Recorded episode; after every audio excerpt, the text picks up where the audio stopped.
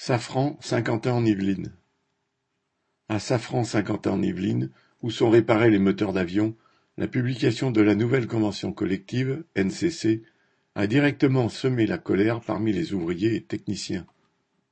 Chacun a appris son nouveau classement qui sera C4, C5, D7, etc., dans une sorte de bataille navale truquée où le patron gagne à tous les coups.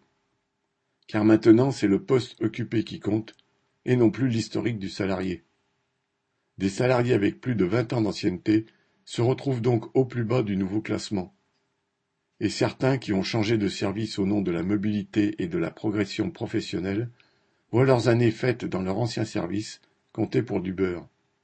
Sentant la ficelle un peu trop grosse, la direction a décidé d'intégrer les primes d'ancienneté au salaire de base pour qu'ils ne baissent pas, preuve que la NCC est bien faite pour les diminuer. Mais qu'en sera-t-il à l'avenir, et pour les futurs embauchés? Pour l'instant, les salariés en discutent beaucoup entre eux, comparent leurs numéros et sont choqués par les incohérences et inquiets pour leur salaire. Toutefois, dans un service, les monteurs et les contrôleurs ont rendu pendant une journée leur tampon qui sert à certifier leur travail, histoire de marquer leur mécontentement.